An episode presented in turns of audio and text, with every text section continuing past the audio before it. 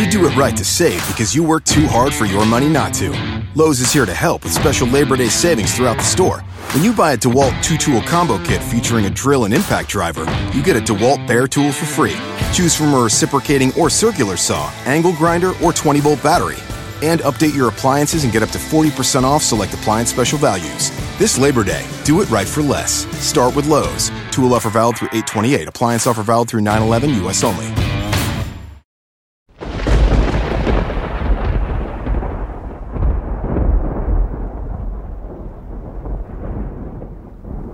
Truly, as it was written long ago, the wicked flee when no man pursueth.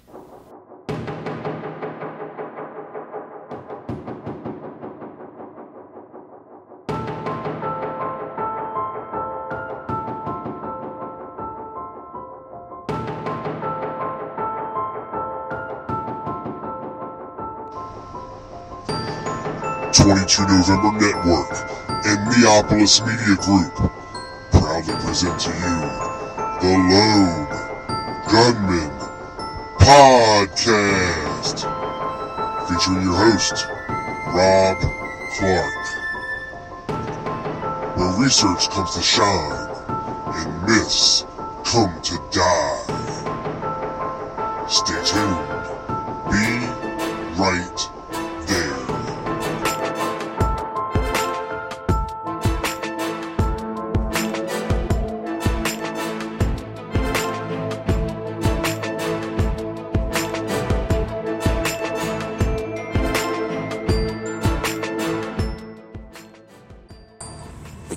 is up, everybody?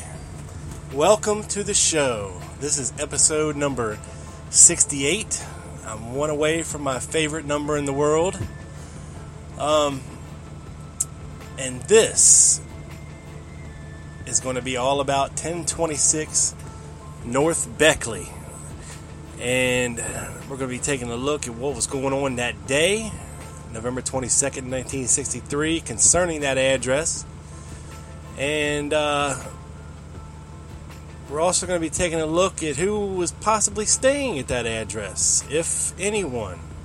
Okay? I know it sounds crazy, but just hear me out. Okay? I thought the same thing when I first heard this theory.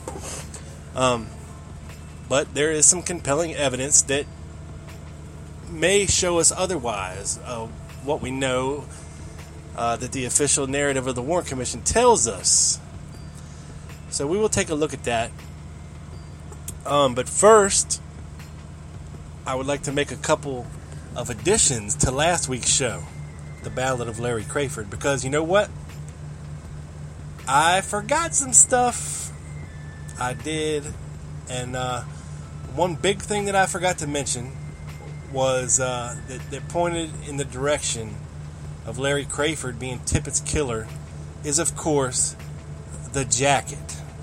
Okay, found um, as the Tippit's killer was fleeing the scene. You know, he shed it and uh, stuck it under a car. Um, now, this jacket in particular, you know, it's an exhibit of the Warren Commission. Um, Marina testified that Oswald didn't own a jacket like that. And he definitely didn't wear uh, a jacket like that to work. I believe his jacket was found in the school book depository. It was navy blue, kind of a, a thicker, puffy, like vinyl jacket. Um, but this jacket in particular was a uh, kind of a light gray color, almost white. Uh, and the jacket is significant because of a couple reasons. Uh, the first one being the dry cleaning tags found inside this jacket um, that were from California.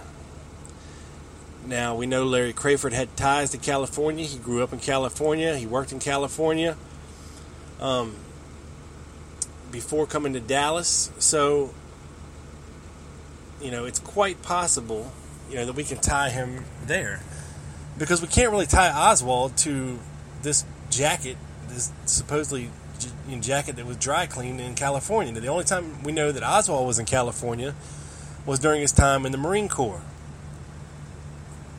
Now, I'm not quite sure what the rules were back then as far as civilian clothes.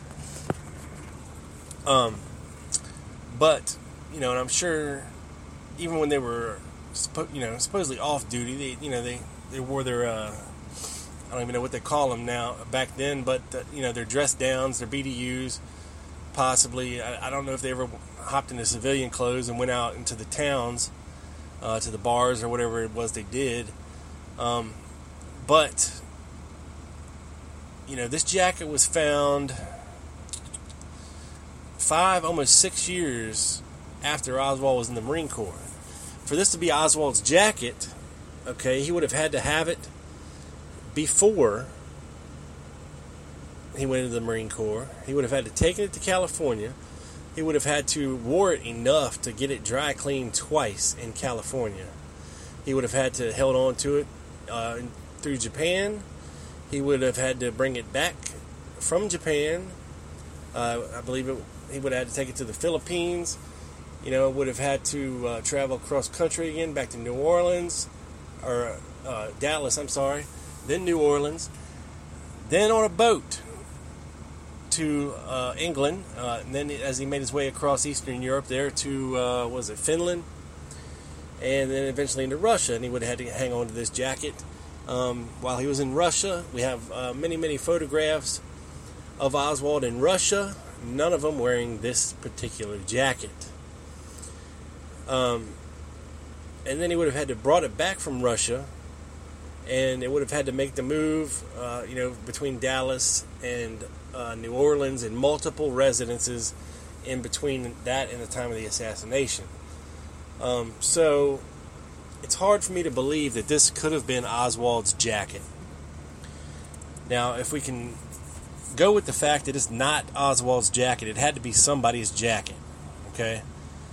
And the logical choice would have to be Larry Crafard. He's the one that had ties to California. He's the one that would have spent enough time in California to get that jacket dirty enough or stained enough to have it dry cleaned a couple times. Because um, Larry was kind of a conceited person. Um, he was very, uh, I don't know what you call the word is. I guess conceited is a good word. Um, he thought highly of himself, uh, his physique, his looks, his abilities, uh, you know, to use weapons, use his hands in, in fighting, and you know, he's the kind of guy that rode a motorcycle. He was kind of a badass dude, at least in his own mind, he was, and probably in real life as well. Um, you know, you don't get those kind of scars, and you don't, you know, get your teeth kicked in, uh, you know, for no reason. Um, so, where was I? Oh, the jacket. So, now after the FBI tracked down Crafard in Michigan, three days after the uh, assassination, he had supposedly hitchhiked to his sister's house in Michigan. The FBI tracked him down up there and they took pictures of him.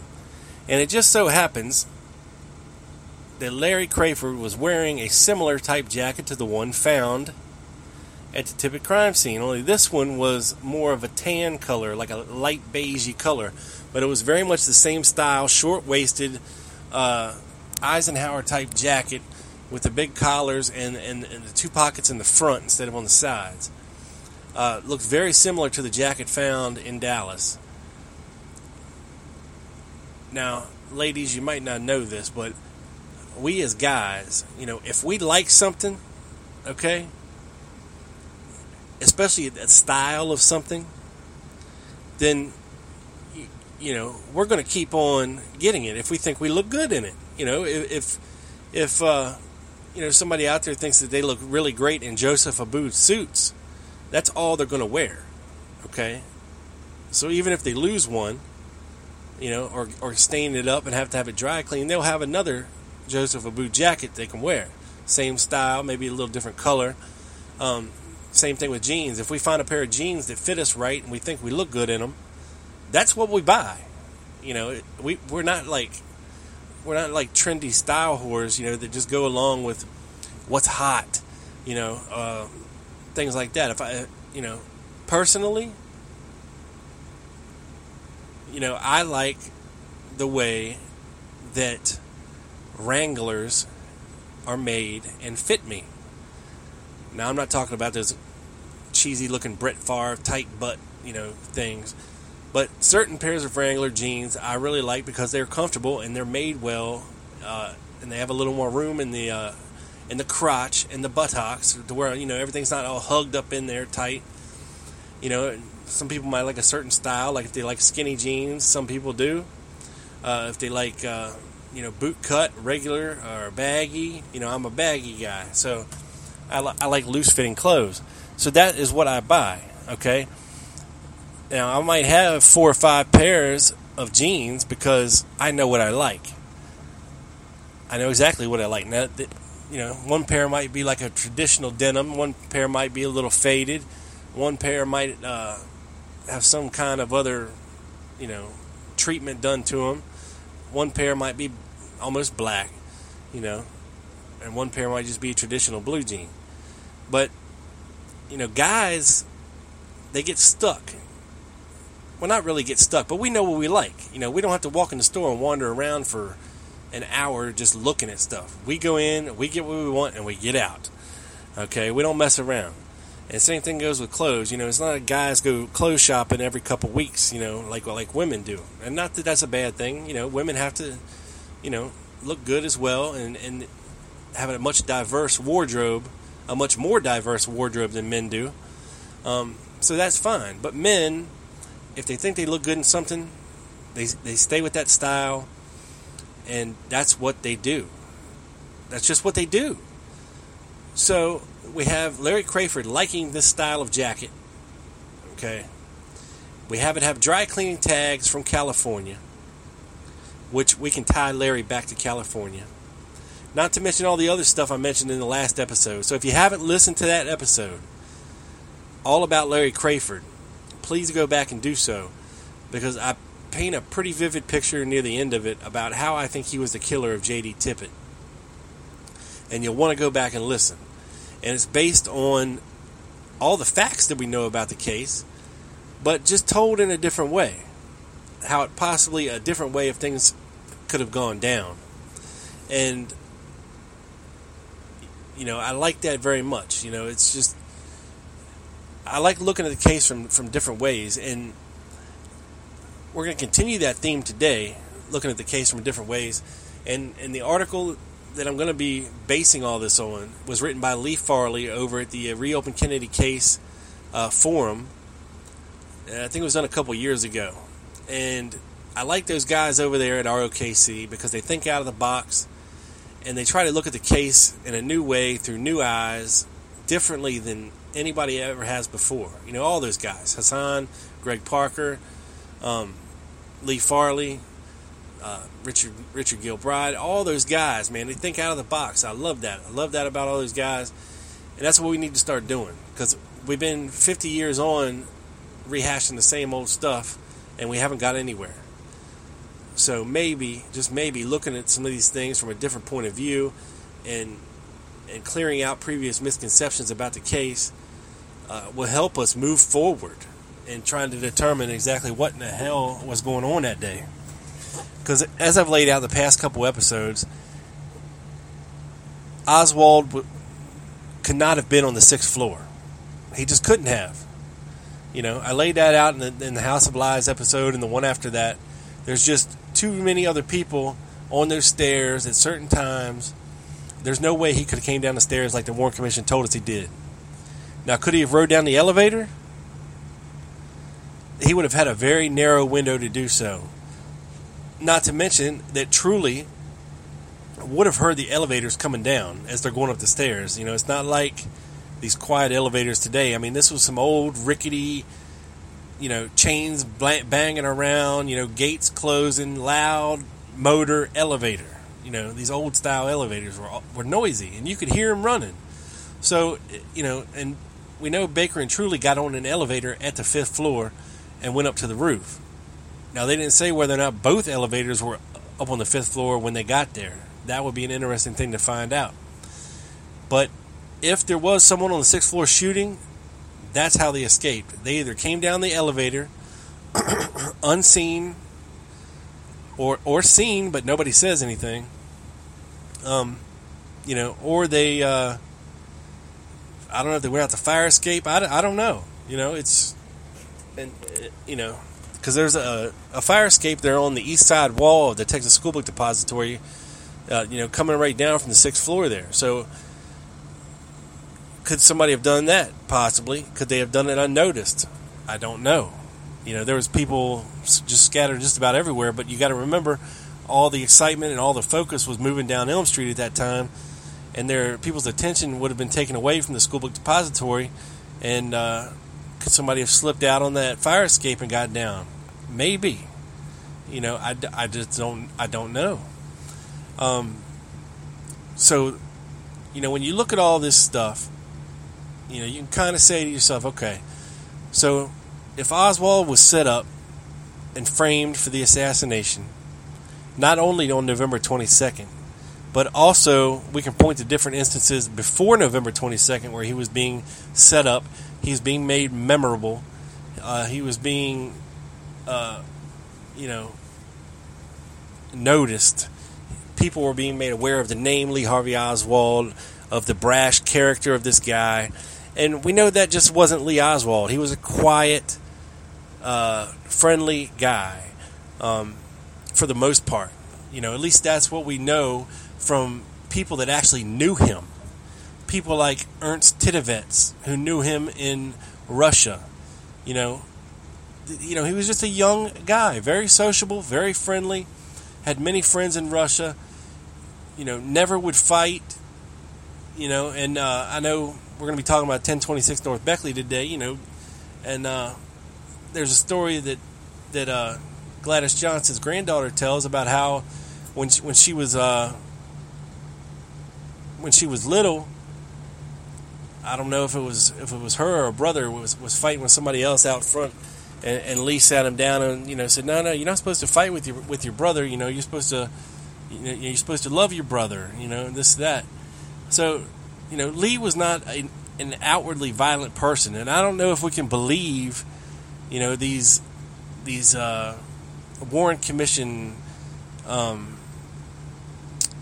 I don't even know what the word I'm looking for is. These Warren Commission unsubstantiated myths of, you know, him being uh, a violent person and knocking Marina around, you know, when he got pissed off or whatever. Um, we just don't know if that's true or not. We have to take Marina's word at that. You know, and I've never seen a picture of Marina with a black eye or or or noticed, you know, you know, the cops being called to their to their house or anything like that.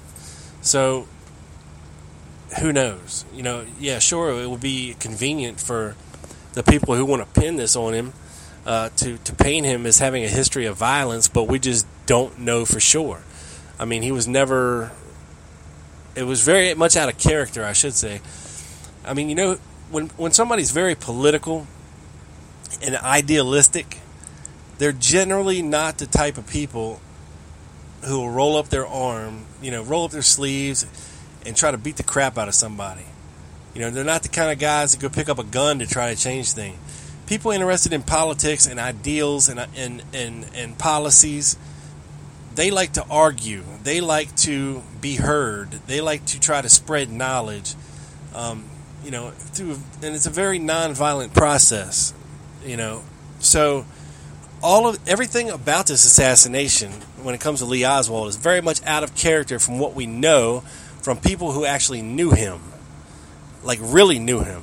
You know, like Ernst Titovets, like his like his buddies in the Marine Corps, like guys he grew up with in New Orleans, um, people like that. Not you know these so-called Johnny Come Latelys like Judy Baker, who claims to have known him and this and that and the other but people that we can actually prove who knew him.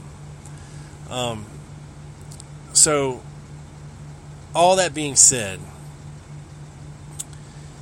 you know, there's a couple things we're going to look at today about 1026 North Beckley, and I mean, what, what really, what proof, what proof do we have that Oswald really lived there? I mean, when when you strip it down to that barest of bare bones, what actual proof do we have that Oswald even ever lived at 1026 North Beckley? What proof?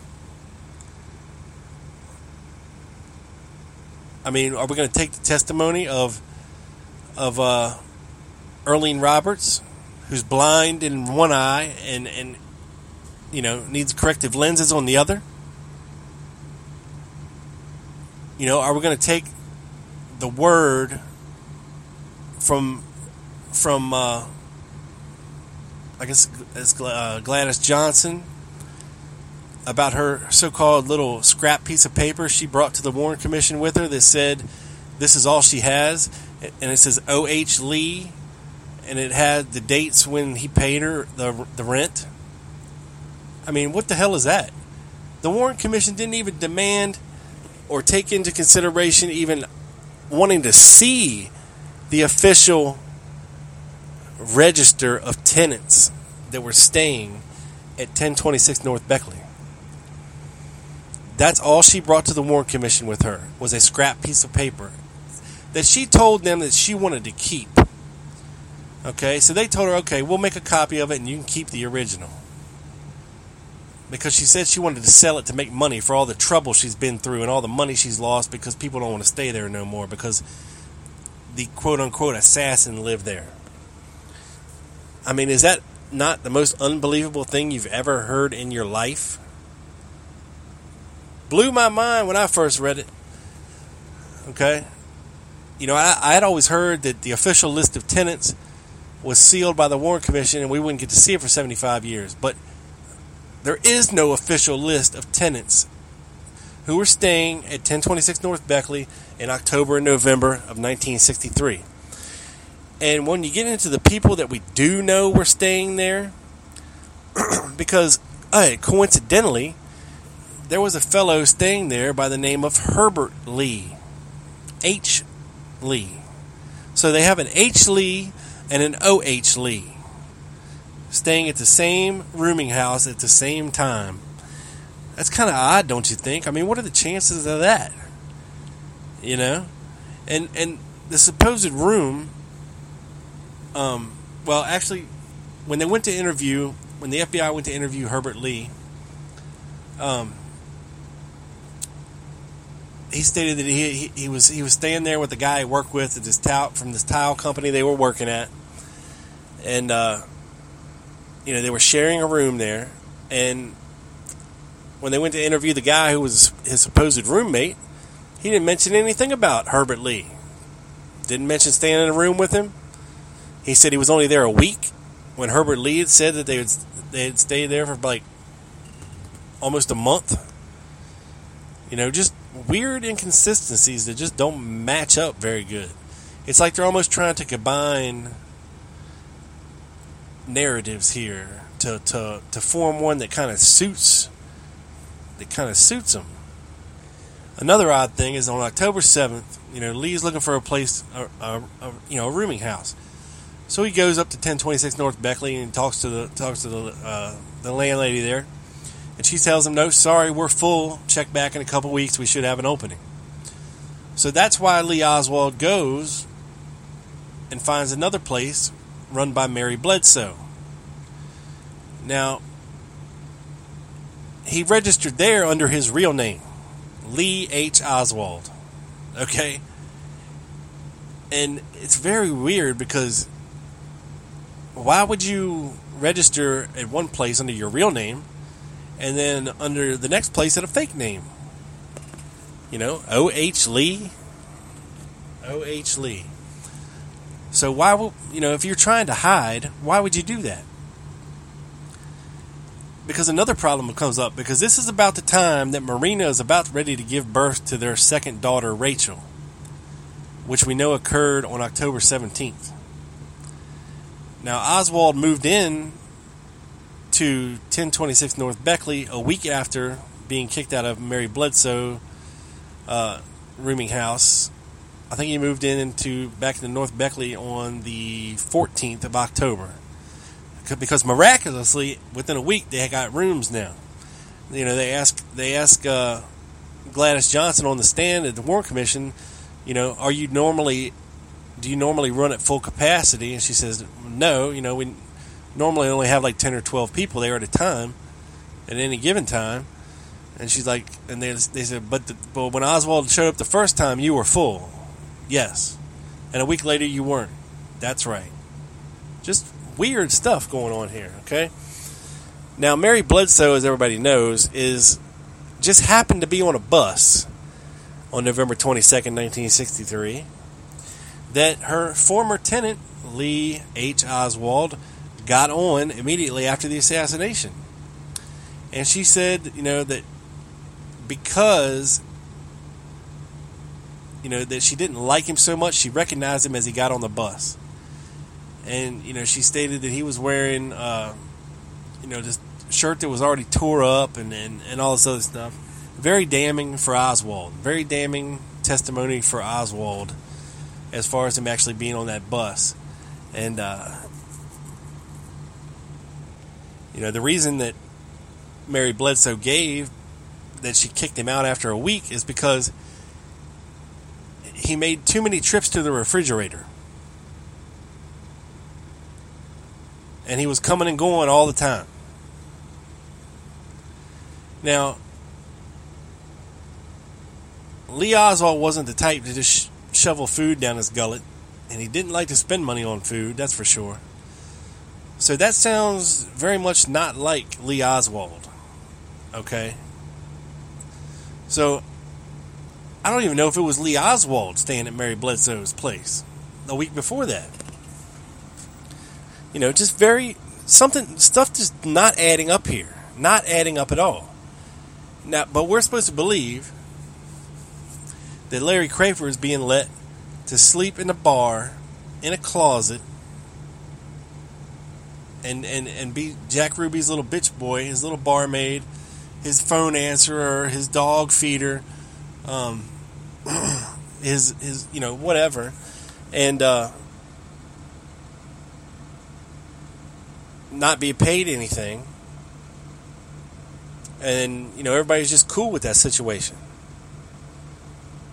You know that's that's very odd as well. You know, you know, I just don't get it. Some something's not adding up here, really, at all. So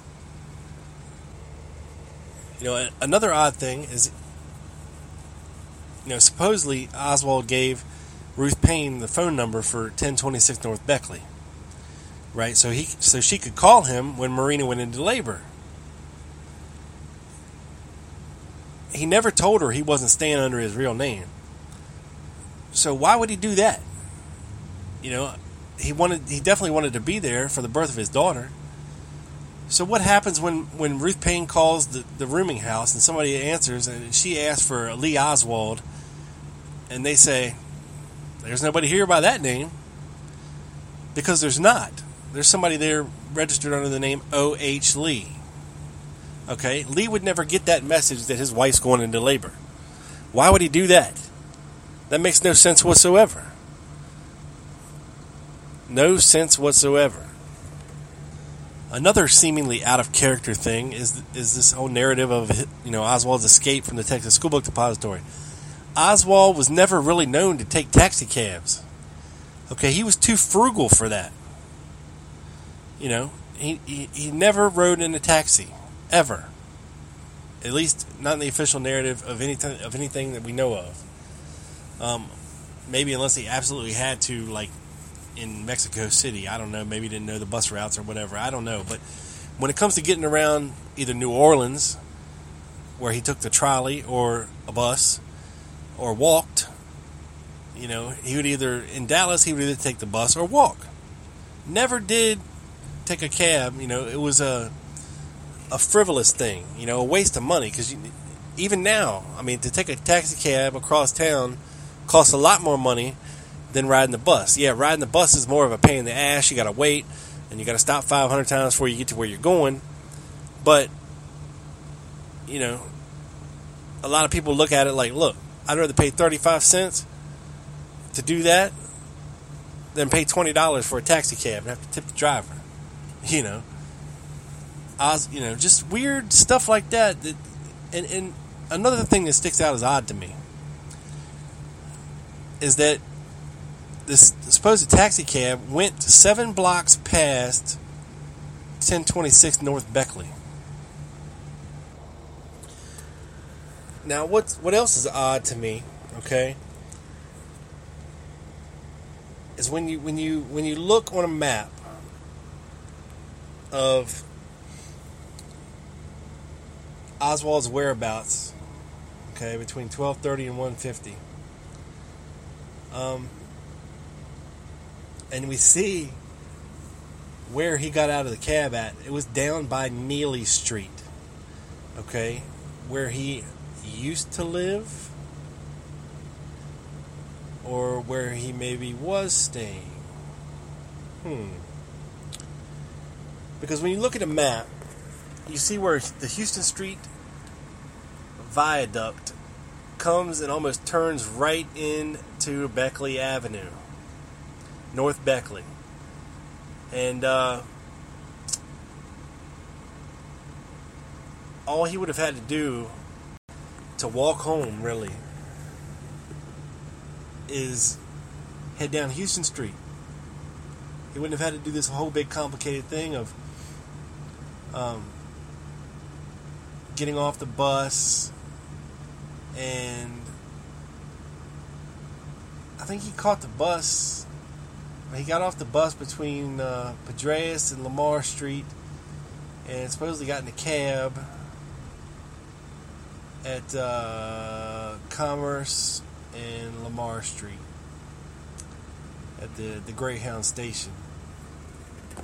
And now, how that works is you follow the you follow the route down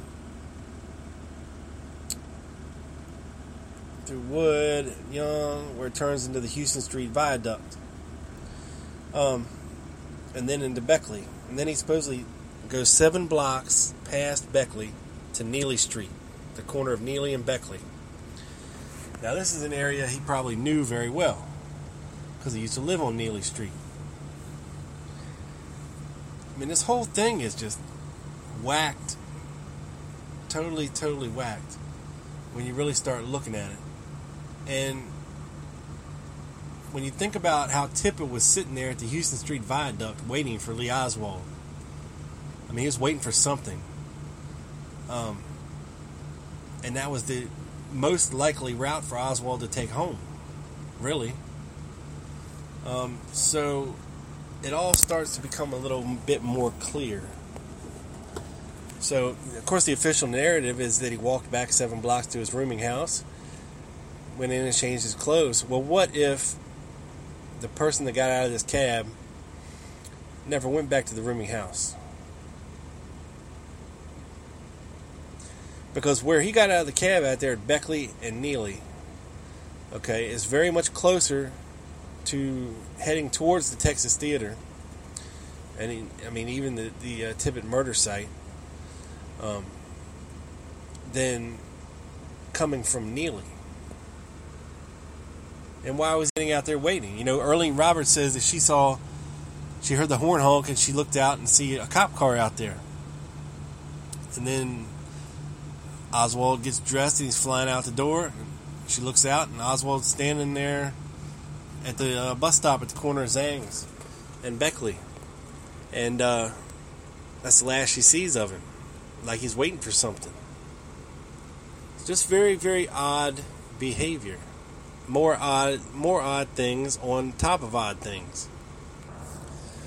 And we don't even know how the basically how the numbers of these uh, of the rooms in Beckley were set up you know, whether they were alphabetized or whether they were numbered, likely numbered. Um, but she's she told the Warren Commission she had about twenty or twenty two odd rooms in this house. Okay, and we know at least basically the best the researchers have come up with over the years is is the names of possibly around thirteen people that were actually staying there at the time. One of them was Gladys Johnson's husband, so he doesn't really count. Um, a couple of them were rooming together, so you got to shave off a couple for that. And yet Oswald is given tiniest, smallest room in the house that really wasn't much of a room. I mean, it was big enough to put a bed in, and that's about it. I think there's a bed and a dresser in it, and that's about it. I mean, they describe it as barely big enough to swing a cat around in. Okay, and from from the way they tell it, you know, it's right off the right off of the main room as soon as you walk in the house. So, and Gladys Johnson said that she used to use that room for when her grandkids would come and stay. So it wasn't really a so-called tenant room. You know, so it likely wouldn't have even had a number because it really wasn't used for tenants. I mean, it was right on the main floor, right off the uh, the main living room area. So, people have brought up this theory: what if we have room zero that H. Lee stayed in? It would look a whole lot like O. H. Lee, and then we have zeros and O's getting mixed up, and O. H. Lee and H. Lee is getting mixed up. Or what if O was a different different room in the house altogether? It's hard to say. Now Jack Ruby was very good friends with Bertha Cheek, who was uh, Roberts' sister, and he actually met with her. Uh, I believe it was on November seventeenth, supposedly to talk about business. But this is right around the same time that Larry Crafard brought to Jack Ruby an ultimatum that. Uh, they were going to have to part ways if if Jack Ruby didn't start paying him. And uh, I guess Jack liked the guy. I guess Jack, or I guess he'd earned his uh, stripes or whatever. But this is about the same time that Bertha Cheek came into the Carousel Club to, to supposedly talk to Jack Ruby about business. Now, Bertha Cheek herself was a proprietor of rooming houses and of course her sister was Earlene Roberts. So maybe she knew of a of a relatively cheap spot where Larry could stay, or maybe even for free. You know, maybe they just gave him the smallest room in the house where he maybe could stay for free. You know, that wasn't actually. Maybe Jack wasn't too hip with you know this guy dipping in the register whenever he wanted and and drinking beer whenever he wanted, or you know just being around all the time. So maybe it was mutually beneficial. And now we also have uh, a curious uh, FBI report from one of their confidential informants that they knew the people that lived next door to 1026 North Beckley, who complained several times to local Dallas authorities uh, of uh, a visitor to the rooming house at 1026 North Beckley would park their car in their driveway instead of on the street while they visited 1026 North Beckley, and that this car belonged to Jack Ruby.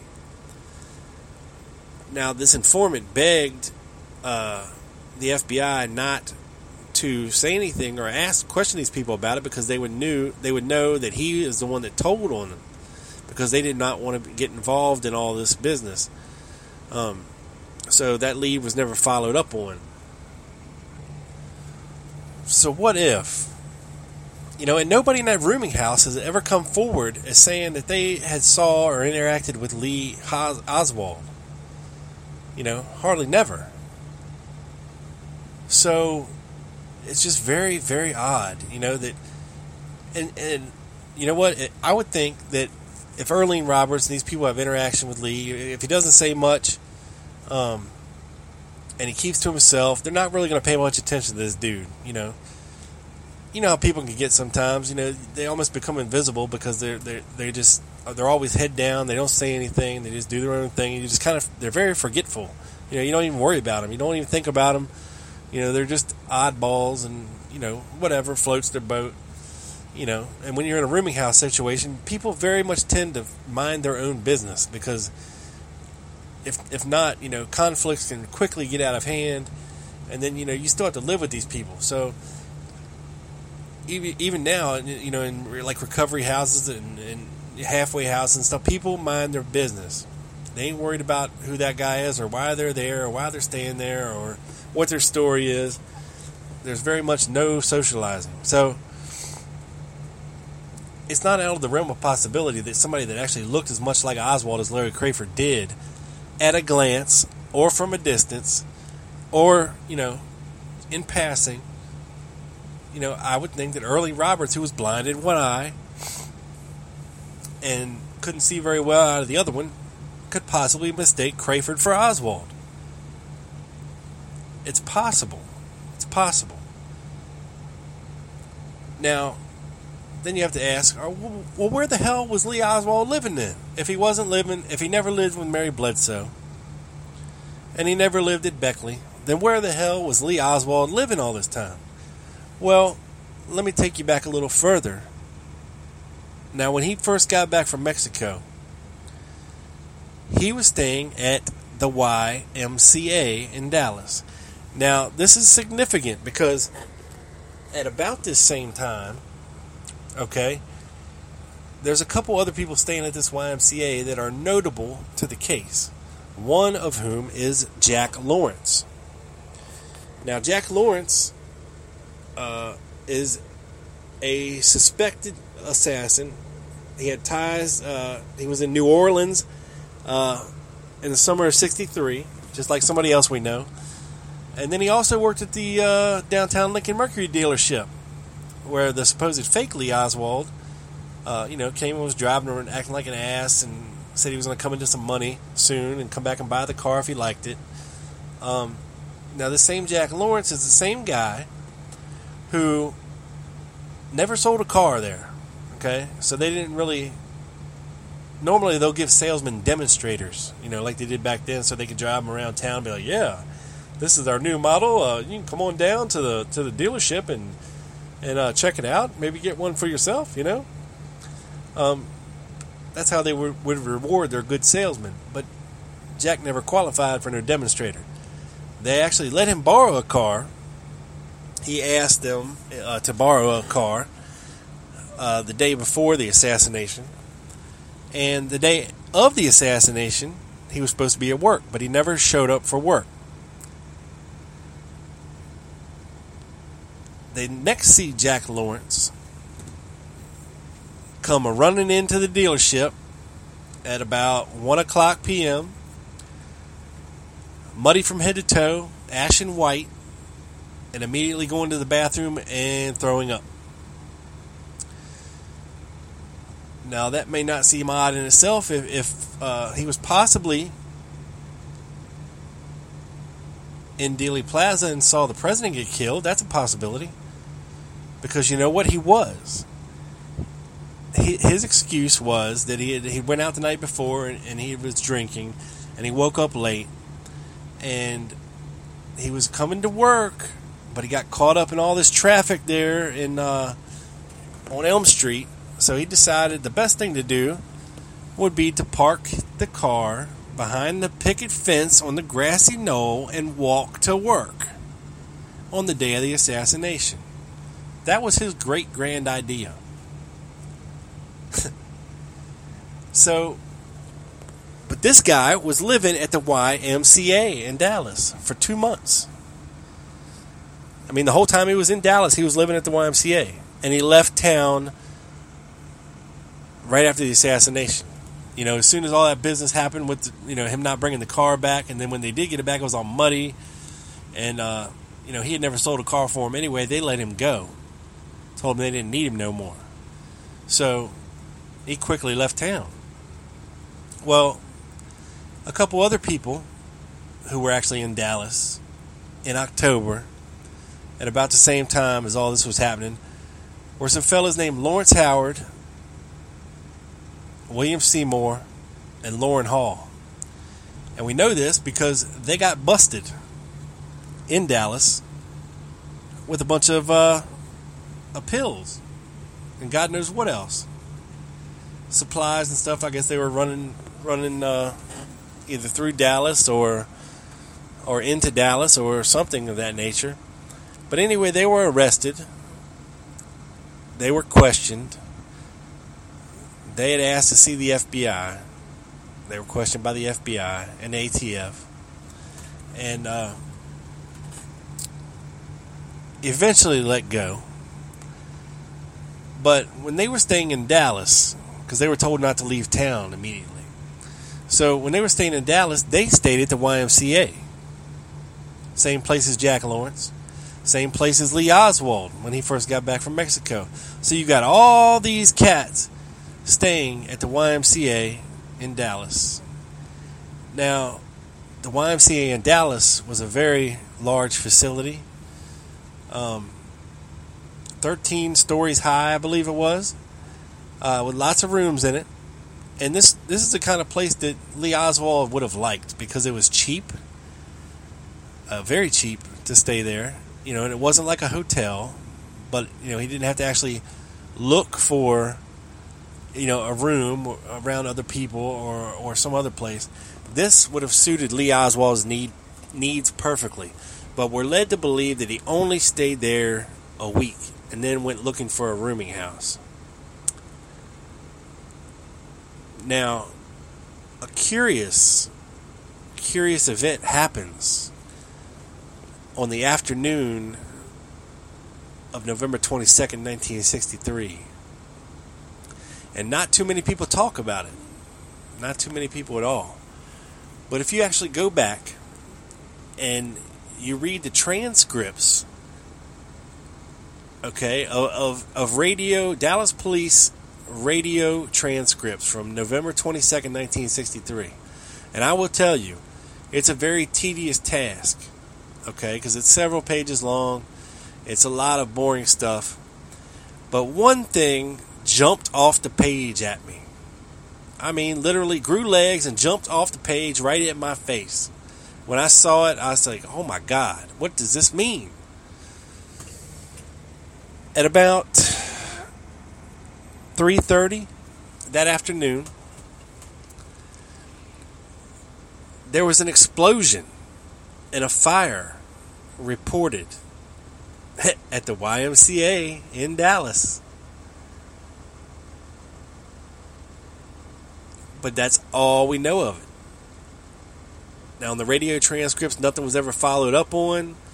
Uh, we don't have reports of the people who responded to it. Um, I couldn't find anything looking for it in, in newspapers, you know, from back then or online or anything else. Okay, but curiously, across the radio at about 3:30 p.m., we have reports of an explosion and a fire at the YMCA. Okay. And we also know Jack Ruby used to frequent the YMCA. You know, that's where he go. He liked to go swimming. You know, and and uh, sit and sit in the steam room or whatever. You know. Uh, so there's that. Now here's my gigantic what if. Okay, when when you take into consideration all these other facts, okay, that we know, but we're going to look at them in a much different light. What if Okay. What if Lee Oswald never lived at North Beckley? What if he did indeed, or was indeed, turned away, or even if he ever went there at all? We don't even know that. So, what if, when he came back from Mexico, he just stayed at the YMCA? not that hard. You know, and if Ruth Paine needed him, she could call the Texas School Book Depository and tell him, hey, Marina's going into labor. Or she could call the YMCA and leave a message for him. Hey, Marina's going into labor. You know, why why why use a fake name, you know, in a place you just moved into when your wife's about ready to pop? That they couldn't reach you at. Much more in character for frugal, penny pinching, tightwad Lee Oswald to stay at the YMCA than to be out traveling around looking for these rooming houses to stay at, where he would have been under much closer scrutiny than in a 13 story YMCA building where nobody would really pay attention to him, to him whatsoever. You know, even when you're in a rooming house, people, you know, people are coming and going. You know, they see what you do. It's a house, okay. But you're much more inconspicuous in a 13 story building. You're just an ant in an ant hill. Okay, at that point. And then that explosion got me. Because I thought, holy schmoly. You know, what if that explosion was designed to destroy evidence that he had been there? That these other people had been there at the same time? That he'd actually lived there the whole time? Because without Lee Oswald staying at his Beckley residence, we don't have him killing Tippit. We don't have him taking this taking the taxi cab there. Okay? But we do have Crafard. We've got Crafard killing Tippit. That much I'm sure of.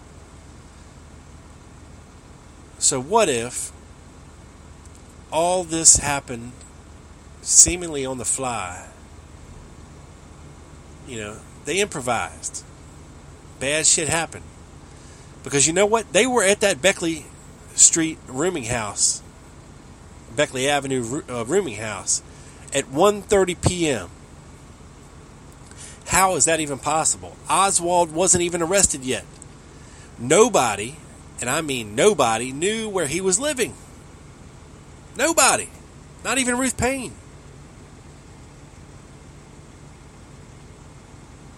Not even Ruth Paine.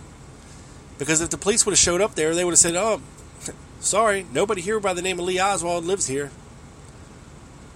You know, this is our registered guest. Sorry, nobody here by that name. Move on. No. They had Oswald dead to rights at the Beckley Street rooming house at 1:30 p.m. Before he was even arrested at the Texas Theater. So you tell me if the fix wasn't in for old Lee? Or was it Mr. O.H. Lee? Or was it Mr. Herbert Lee? Or Herbert Leon Lee? Or Lee Lee? Or Larry Lee? Or Larry Crafard? Now, one other thing I wanted to clear up is that, and I meant to mention it on the last episode, is uh, some mis how misinformation gets perverted over the years. You know, like I was talking about in the in the House of Lies episode, and I was going to give you an example of it last week and forgot. So this week I'm going to do it for you. Now, if you go on the Spartacus Education site and you look up Larry Crafard's bio, okay, you'll read his basic fact bio, which is very incomplete, I might add. Um, but if you scroll down to the bottom, you know where it has out outward sources for their for their biography. You know, it has links, or it'll have an article or something about you know just other other stuff about them. But if you scroll all the way down to the bottom of Larry's, you'll see a speech or a piece of a speech given by Gaeton Fonzi to the Mary Ferrell JFK Lancer Pioneer Award Banquet Ceremony that I guess that Gaeton Fonzi was uh, either speaking at or receiving an award at. And in his speech attributed to him on this site, it says, uh, it, it tells a little story, and it says that, you know, as Larry Crafard, Jack Ruby's barman, was being uh, interviewed by Warren commissioners, uh, Earl Warren himself, and Gerald Ford at his side, Larry Crafard, they asked him what he did in the service, and he said, uh, I was a master sniper in the Marine Corps. And then the very next question that Earl Warren asked him was, uh, So, what kind of entertainment do they have at the Carousel Club? Now, I must admit, when I first saw this, you know, you see the name Gaeton Fonzi, and you think, damn, all right, this, this must be legit. You know, he's a respected researcher. You know, holy shit, you know, Crafard's admitting to be a sniper right here. You know, and then the Warren Commission just makes a left turn and goes somewhere else. You know, the fix had to be in. You know, but something was gnawing at me about that statement. I was a master sniper in the Marine Corps because I'd known Larry Crafard was actually in the Army. He wasn't in the Marine Corps. Lee Oswald was in the Marine Corps. but not Larry Crafard.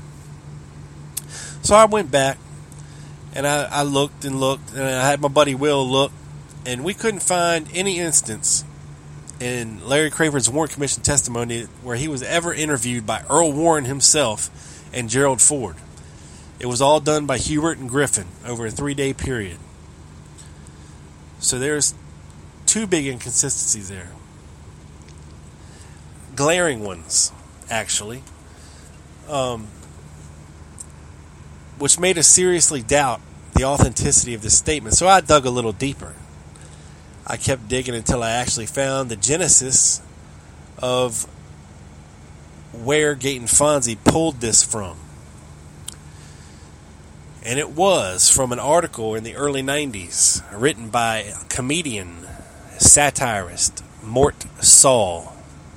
Yes, that Mort Sahl, uh, who is, you know, an early critic of the Warren Commission, who had written written this article basically as a satirical piece for people who might not be too familiar with the case to illustrate a point that the Warren Commission was very inept in their task and their duties. Now, what better way to illustrate that than to have a guy say to them, "Hey, man, over here, I was a sniper." Okay, and then they immediately ask, "So, what kind of entertainment uh, did the club have?" and not follow up on that damning statement of "I was a sniper in the Marine Corps." You know, it, it's it's an illustration, a very loose illustration of of of basically how the Warren Commission did work. Okay, this was not meant to be factual in any way, shape, or form. It was written by Mort Sahl as a satirical piece. You know, I went back and I found the Mort Sahl article that this was pulled from. So then we have a big problem because I, guess Gaeton Fonzi thought that this Mort Sahl piece was legit. So legit that he decided to quote it in a speech that he gave to Lancer and the Mary Ferrell Foundation. And then Spartacus Education Site and John Simpkin thought it was so damning that they included it in Larry Crafard's bio. Okay? And then somebody comes along like me and reads it and goes, damn. You know? And I tell you about it. Back in the episode of Tale of Two Assassins. And I look like an idiot because I, back then I didn't do my homework like I should have. I saw that statement.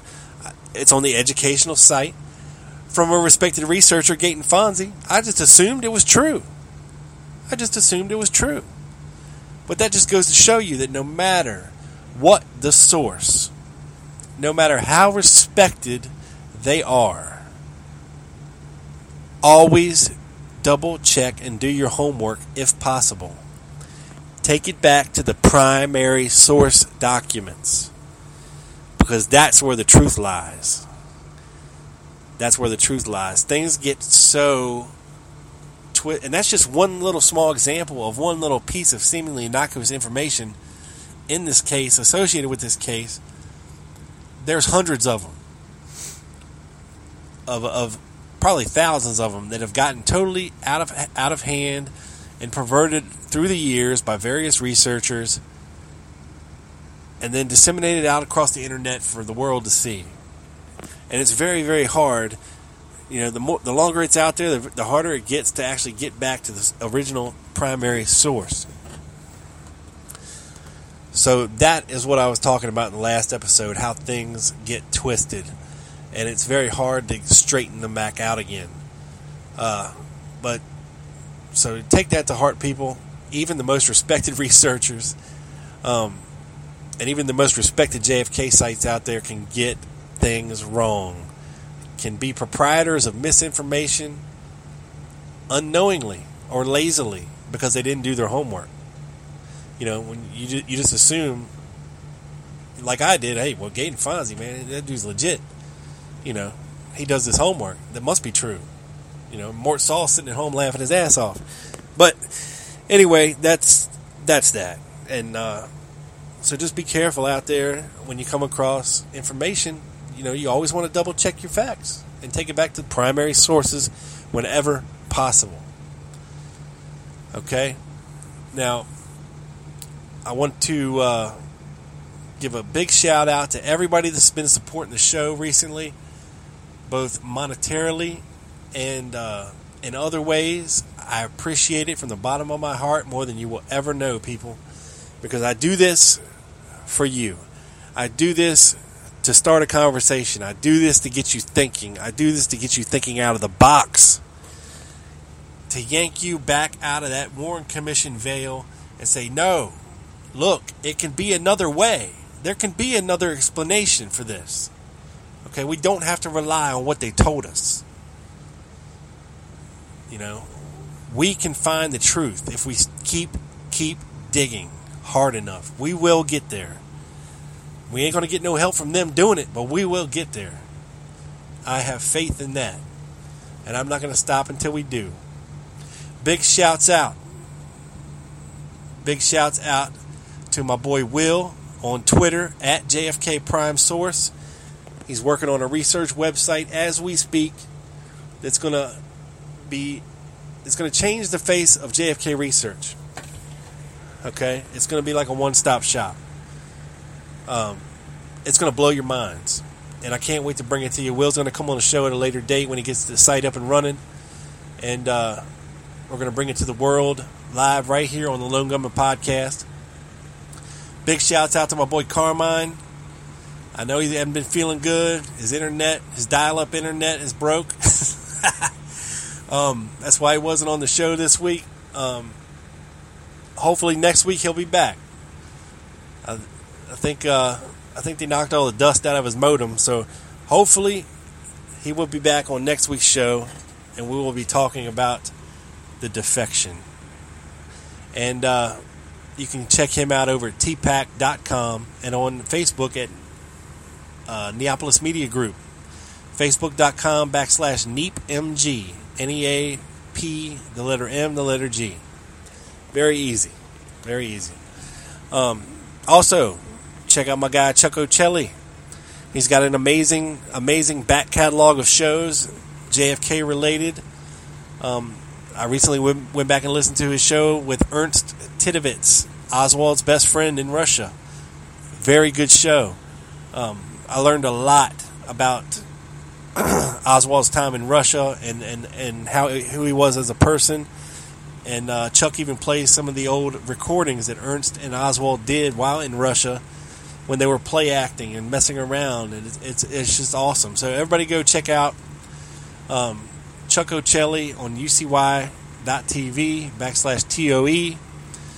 A lot of his older episodes can be found on yourlisten.com. Just search the Ochelli effect when you get there. And also my buddy Doug over at the Dallas Action on Spreaker and Facebook. Uh, he's pumping them out. He must have got a wild hair up his ass. Uh, he's going just about every week now, so it's good to see Doug back and rolling. Everybody go show him some love. And people, if you like what we're doing, share links, please. Share links on your personal page. Uh, it can only help us out to get more ears on this stuff. Give our stuff a like. Click the little heart button, say that you like it. Give us a follow on Spreaker. Uh, you can like our pages on Facebook. Um, there's a ton of million different ways to listen through apps on the web. Um, so please, if you enjoy what we're doing, drop us a couple bucks. You can donate at tlgpodcast.com or just give us a like. You know, the more likes we get, the more visible we get to our hosts, the people at Spreaker, uh, the people at iTunes. Um, sharing links, like I said, you know, just post a link to the show. Say, hey, I, li- I just listened to the show. It's great. I loved it. You should check it out. You know, just doing that, one small thing, can help us grow immensely. Okay? Because this is about as grassroots ghetto as it gets, baby, when it comes to radio, when it comes to podcasting, when it actually comes to a podcast about the JFK assassination. I mean, that's a very, very narrow subject, narrow interest. Uh, so, any help from my fellow brothers and sisters out there who are interested in the case will only help. and you know I see the numbers, I see how many people listen every week, and then I look down at the like button, and I'm like, really? 350 people listen, but only one person liked it. So I know you guys can do better than that. All it takes is a click of a button to hit the like button, okay? And if I get like 20 or 30 likes on an episode, Spreaker sees that and they're like, oh, man, this guy's doing something. We might have to feature him, which only gets more eyes and ears on the show, okay, which only helps us out, you know? It's all about growing bigger and bigger and bigger. So that's the plan. You know, I see I see these podcasts and it I'll admit it pisses me off. Okay, I see these podcasts like Serial, uh, Undisclosed. They're talking about they're talking about a random murder case from 16 years ago that I guarantee you nobody's ever heard of unless you've heard their show. Okay? Millions of people listen. Millions of downloads. It's turned into a massive franchise. Okay, Serial started it they did 12 episodes all about this court case and about this murder of this girl. now, that blew up. Everybody loved it. It was awesome. You know, and it was a good show. You know, I, I'm, a, I'm, a, you know, if you like the JFK assassination stuff, you're probably interested in like true crime stuff too, and I am too. You know, about serial killers and real life weird cases and you know, just you know, just weird stuff. But they're getting millions and millions of listens and downloads and likes and money, ungodly amounts of money coming in for this one show that has 12 episodes that talks about a murder that nobody's ever heard of. Really, and I live in, uh, I mean, I live close to Baltimore, and I didn't even hear about it. Okay, this was 16 years ago. This cat's been sitting in prison all this time, and now they want to start looking at it on a podcast, and it's generating millions of millions of listens, and it spawned another podcast called Undisclosed, where they're looking at the case again and doing episodes. And I just heard that after the first episode, already one million downloads after the first episode. One million and they're only on iTunes. So, people, people, people, people, when you look at a case as big and as complex and as interesting as the JFK assassination is, with all its players and all its plots and all its twists, I mean, you know, this could be something big eventually. If the right people hear it. So please, help a brother out, share this stuff. You know, you're my friends, put it on your page. Say, hey, I just listened to this. It's really great. You guys should check it out. You know, it doesn't cost you anything to do that. Hit the like button. You know, it's small things like that every week, man. Every week. Just help a brother out. Help a brother out. You know, I post this thing in like 30 different groups on Facebook, which is a task unto itself every week. You know, it's almost worse than actually doing the show. But I do that because as narrow of an interest as people have in this case. You know, I want people that care enough to be in a group about the JFK assassination, like on Facebook, um, to hear it or to have the opportunity to hear it, and that's why I do it. I mean, where else can you know you find the show, and uh, unless you just stumble upon it one day, you know, on iTunes, which is a very very small possibility. You know, because a lot of people don't listen to history based uh, educational podcasts. You know, they they want to be entertained, they want to laugh, they want to cry, you know, blah blah blah. Okay, but you know, more and more people are turning to alternative media to get their news, to get their entertainment. So, I mean, even look, Marc Maron does the WTF podcast. Had President Barack Obama land his helicopter, sit in his garage, and do his podcast this week. Are you serious? Are you serious? One of Obama's staffers was a big, big fan of the Marc Maron podcast, WTF, which stands for What the Fuck. okay, convinces Obama he should go on this podcast and be real, be himself. You know, they, he actually does a real interview with this guy Marc Maron. Okay, a real interview. It wasn't no scripted nonsense. It, it, you know, it wasn't politically correct answers. You know, the N word was flying around. So, I'm telling you, this medium that we have here, where anybody can have a voice, you know, is is is growing because people are tiring very quickly of the same old crap every 15 minutes on the radio. I swear, my kid wants to listen to the radio. They play the same goddamn songs on there, on the hour, every hour. I mean, seriously. And there's no payola. Give me a fucking break. I mean, it's the same shit over and over again. I can't. I can't do that. I can't sit here and listen all day driving to the same shit over and over again. I want to be captivated. I want to be entertained. I want to be enthralled. I want to learn something. Okay, and I do. I listen to all the JFK shows. I listen to Doug's podcast. I listen to Chuck's. You know, I I, I listen to Black Op Radio. Hell, I even listen to Brent Holland sometimes. You know, among other ones that I listen to. I mean, Stitch, Stitch Stitcher's my best friend. I can just crank the set Stitcher on there, I find he's got the new episodes on, and I'll just go through them. You know, I love it, love it, because you never hear the same crap twice, ever. Yeah, it's the same guy talking, but it's something totally different. You know, and these guys are doing it because they love it and they want to do it, not because they have to do it. Okay? Just keep that in mind. The world is turning, it's shifting the way we get entertainment, the way we get our news, and all that. But I'll shut up now and thank you for tuning in to this, the 68th episode of the Lone Gunman Podcast. This some bitch is in the can, beamed up to the satellite, down directly to your ears, people. This is your boy Rob Clark on the Lone Gunman Podcast. Peace.